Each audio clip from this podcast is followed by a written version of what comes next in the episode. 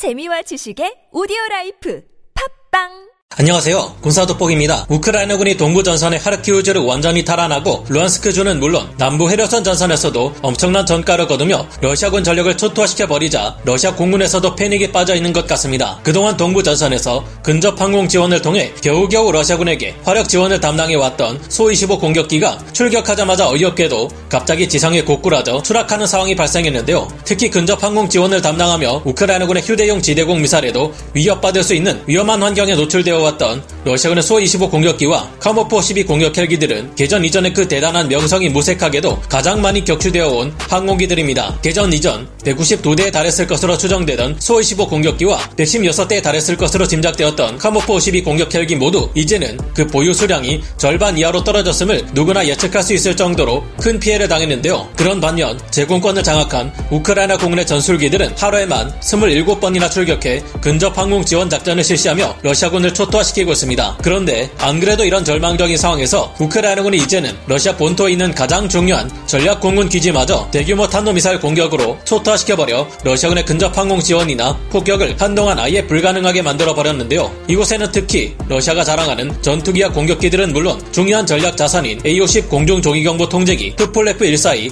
해상 초계기에 남부 군관구 전체를 관할하는 중요한 대규모 핵심 정비창까지 있던 곳이라 그 피해가 굉장한데요. 어떻게 된 일인지 알아보겠습니다. 있습니다. 전문가는 아니지만 해당 분야의 정보를 조사 정리했습니다. 본의 아니게 틀린 부분이 있을 수 있다는 점 양해해 주시면 감사하겠습니다. 9월 12일 현지 상황을 전하는 OSINT 보도에서 정말 황당한 영상 하나를 공개했습니다. 두 대의 러시아군 수-25 공격기들이 활주로 에서 긴급 출격하더니 둘 다 좌측으로 기체를 기울이는데 둘 중 뒤에서 따라가던 수-25 공격기 한 대가 그대로 지상에 처박혀 폭발하고 만 것입니다. 이에 대해 군사 전문가들은 해당 수-25 공격기를 조종했던 조종사가 너무 많은 작전을 뛰면서 극심한 피로에 시달리다가 사고가 났거나 그게 아니면 정비 불량 문제 때문에 이런 사고가 났을 것으로 추정하고 있는데요. 소 25의 주날개와 수직꼬리 날개의 플랩과 같은 조종 계통에서 문제가 발생해 기체가 추락했다는 것입니다. 그게 아니면 극심한 부품 부족으로 인해 문제가 있다는 걸 알면서도 무리하게 출격했다가 추락 사고가 발생했을 것으로 짐작하고 있는데요. 이번 전쟁 들어 가장 많이 줄어든 러시아군의 전술기가 바로 낮은 고도에서 근접 항공 지원 작전을 주로 수행했던 러시아군의 소-25 공격기와 마찬가지로 낮은 고도에서 무유도 로켓들을 퍼부어 있었던 카모프 12 공격 헬기들인 것으로 파악되고 있는데요. 이들은 이번 전쟁 기간 동안 전체 보유량의 절반에 가까운 숫자로 줄어들었을 것으로 추정되는데 최근 이들은 전방위적으로 밀고 들어오는 우크라이나군의 공세를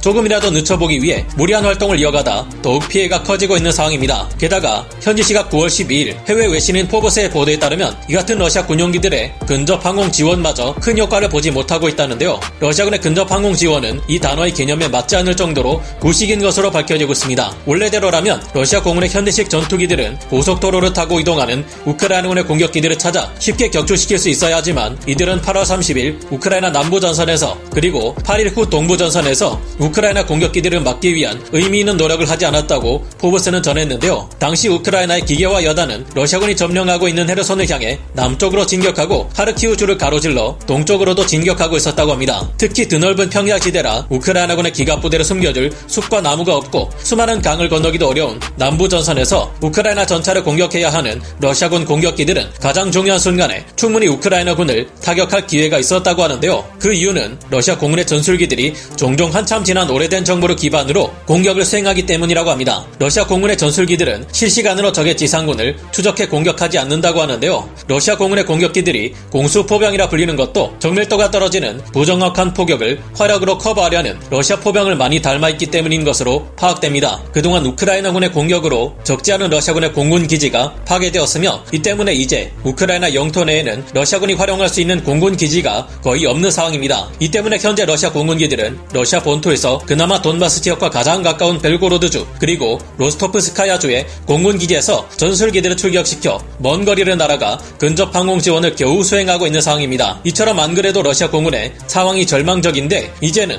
우크라이나를 넘어 러시아 본토의 핵심 전략 공군 기지마저 우크라이나 우크라이나군의 공격에 초토화되어 버리는 보기 드문 일이 일어났습니다. 현지 시각 9월 12일 여러 OSINT 보도에 따르면 우크라이나군이 도네츠크주와 가장 가까운 러시아 본토의 로스토프스카야주에 있는 타간 로그 공군 기지에 대량의 탄도미사일 공격을 퍼부었고 이 때문에 엄청난 규모의 연쇄 폭발과 굉음이 현장을 뒤덮었다고 합니다. 공격이 일어난 것은 현지 시각으로 9월 10일 오후였고 이 타간 로그 공군 기지는 러시아 남부 군관구의 핵심 공군 기지 중 하나였기에 피해가 엄청났는데요. 당시 공군 기지에는 수-27 전투기는 물론 수-25 공격기, 일류신 76 수송기의 A-50 조기 경보 통제기에 투폴레프 14 해상 초계기와 같은 핵심 전략 자산들까지 있었다고 합니다. 이곳에는 남부 군관구 관할 내 러시아 공군기들을 종합 정비하는 거대한 제325 정비창까지 있었지만 이번 우크라이나군의 미사일 공격으로 인해 모두 잿더미가 되어버렸다고 합니다. 그동안 크림반도의 사키 공군기지를 비롯해 동부 전선의 각 러시아군 비행장들이 우크라이나군의 M142 HIMARS의 정밀 타격으로 인해 모두 파괴되어 버렸고 이 때문에 우크라이나 영토 내에 있던 러시아 공군기들은 모두 러시아 본토로 후퇴했습니다. 그리고 도네츠크주와 가장 가까운 이 타간로그 공군기지는 그 후 러시아 공군기들의 최전선 거점이 되어 왔는데요. 하지만 그랬던 타간로그 공군기지마저 이번 공격으로 인해 파괴됨으로써 러시아군은 사실상 근접 항공 지원 작전 수행에 큰 차질이 생겼다고 볼 수 있는데요. 이외에도 러시아 본토의 로스토프스카야 주 바로 아래에 있는 로스토프 온 돈에도 러시아군의 공군기지가 있는데요. 하지만 현재 거침없이 밀고 나가는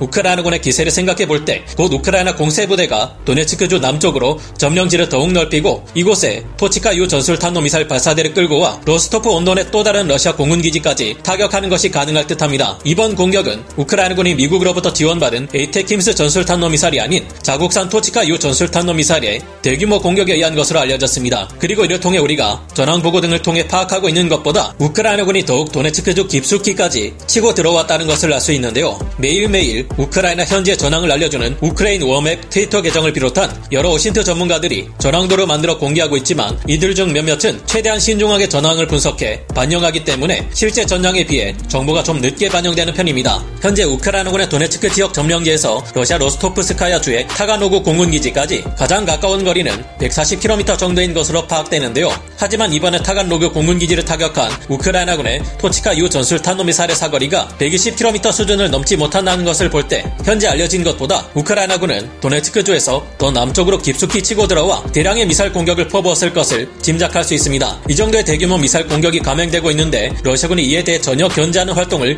벌이지 않았다는 것을 보면 사실상 도네츠크 주에서도 상당 지역이 이미 우크라이나군의 소중에 들어와 있는 듯한데요. 총체적 난국인 러시아 공군에 비해 놀랍게도 우크라이나군은 굉장히 공군 전력을 효율적으로 운영하고 있습니다. 우크라이나군은 현재 미국과 서방 세계로부터 지원받은 엄청난 무기들 여기에 더해 미국이나 영국과 같은 군사 선진국들의 지휘 및 자문까지 더해져 우크라이나 전장에서 무서울 정도 의 맹활약을 펼치고 있는데요. 예를 들어 헤르손 전선 한 곳에서만 해도 우크라이나군은 지금 엄청난 규모의 포병 화력 지원과 공군 전술기들의 항공 지원을 받으며 놀라운 수준의 공지합동 작전을 수행하고 있습니다. 우크라이나 공군의 미그 19 전투기와 수-27 전투기가 공중 어모를 하는 동안 수-24, 수-25 공격기들을 동원해 다양한 항공 무장을 통해 진격로 앞에 놓여 있는 러시아군을 계속해서 타격하고 있다는데요. 우크라이나 공군 전술기들은 9월 7일 하루 남부 전선에서만 하루에 27번이나 되는 근접 항공 지원 활동을 벌였고 이로 인해 헤르손시에서는 각 지역의 러시아군 방어진지 및 탄약 집적소, 지휘소가 박살났고 크림반도로 이어지는 노바카호우카 북부 지역에서도 러시아군의 방어진지 및 교량을 모두 파괴해 도망치는 것조차 불가능하게 만들었습니다.